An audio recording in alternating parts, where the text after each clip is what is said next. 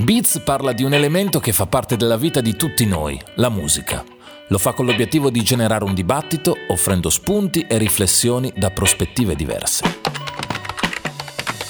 Ogni venerdì, più o meno intorno alle 5 del pomeriggio, mi ritrovo un po' per eh, passione e un po' per eh, lavoro all'interno di una sorta di routine, eh, all'interno di una sorta di abitudine che è quella di andare sul sito della FIMI e vedere quali sono i singoli e gli album che hanno venduto di più nella settimana. Da un po' di anni a questa parte, nello svolgimento di questa routine, provo sempre una sorta di soddisfazione nel vedere che nella top 10 dei singoli e degli album c'è sempre tanto rap. Ora qualcuno che guarda le classifiche da pochi anni potrebbe dirmi, eh vabbè Max, ma che, che soddisfazione provi? È sempre così? E invece no, non è sempre così, non è sempre stato così. La storia del rap in Italia è una storia importante di quasi 40 anni.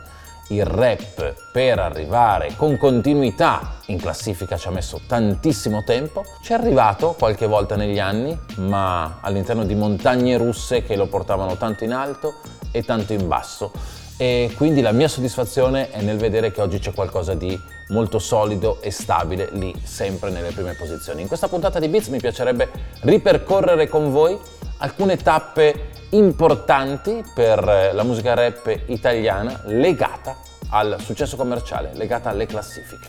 La cultura hip hop sbarca in Italia nei primi anni Ottanta con una decina d'anni di ritardo sul fenomeno americano e ci mette una decina d'anni per organizzarsi e per arrivare ai primi brani rap in italiano. Fu fondamentale il lavoro delle posse, come fu fondamentale il lavoro, bisogna citarli, di Neffa, Deda e Graf con il sangue misto. Però io prima parlavo di rap e classifica, di rap che va in classifica e allora per essere coerente con questa definizione, il primo gruppo da cui voglio partire sono per forza gli articolo 31, Axe e Jed, complice anche la grande visione del produttore Franco Godi. Loro nel 1993 fanno qualcosa di eccezionale, escono con il loro primo disco si chiama Strade di città e vendono dischi. Fanno quello che il rap ancora non aveva fatto in Italia.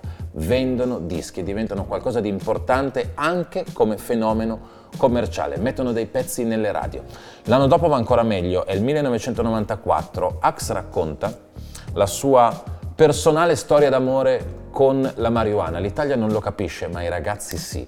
La canzone si chiama Oi Maria, vince un disco per l'estate. È il 94, ripeto, veramente tanti anni fa e lì sembrava che il rap fosse già pronto per il salto nel mainstream.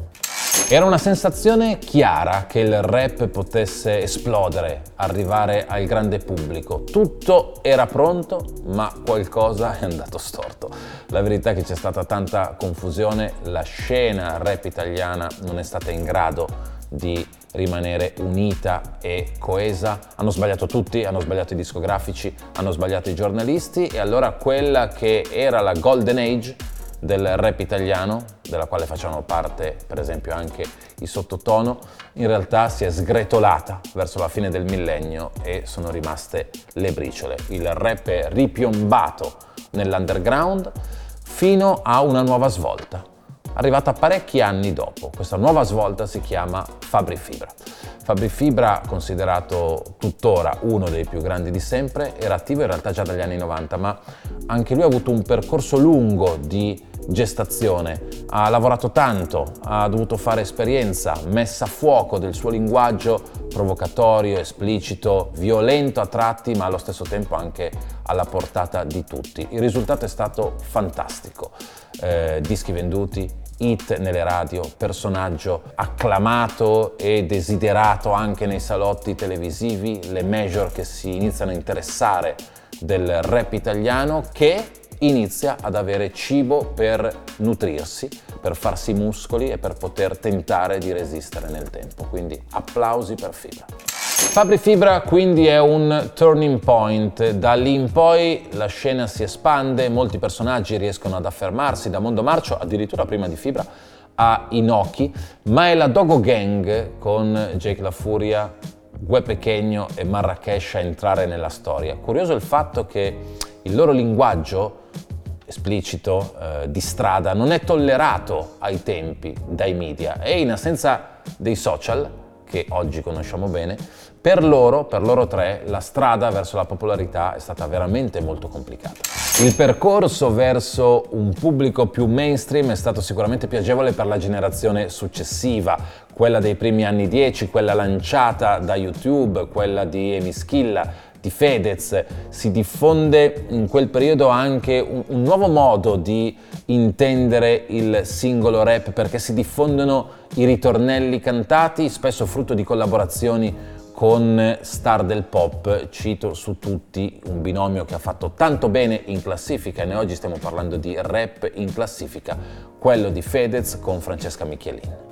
Quest'ultima svolta, a dire la verità, non è stata apprezzata da tutti all'interno della scena rap e questa è una costante. La scena rap spesso è andata contro i grandi successi commerciali del rap. Comprensibile, perché la scena si sentiva un po' snaturata. Per ottenere grande successo e per andare nelle radio bisognava un po' cambiare il suono, c'era frustrazione, c'era l'idea che il sistema non fosse meritocratico. E allora, mentre Marra e Guest toglievano un po' di sassolini dalle scarpe con Santeria, la nuova scena lì sotto ribolliva. Ed era una scena fatta già di nomi discretamente importanti come Gali e Sfera e un esercito di altri nomi pronti ad emergere come Tedua, come Arcomi, come la Darpolo Gang, ce n'erano veramente tanti e in più c'era un produttore che ha fatto tutta la differenza del mondo, che è Charlie Charles, colui che ha portato più di altri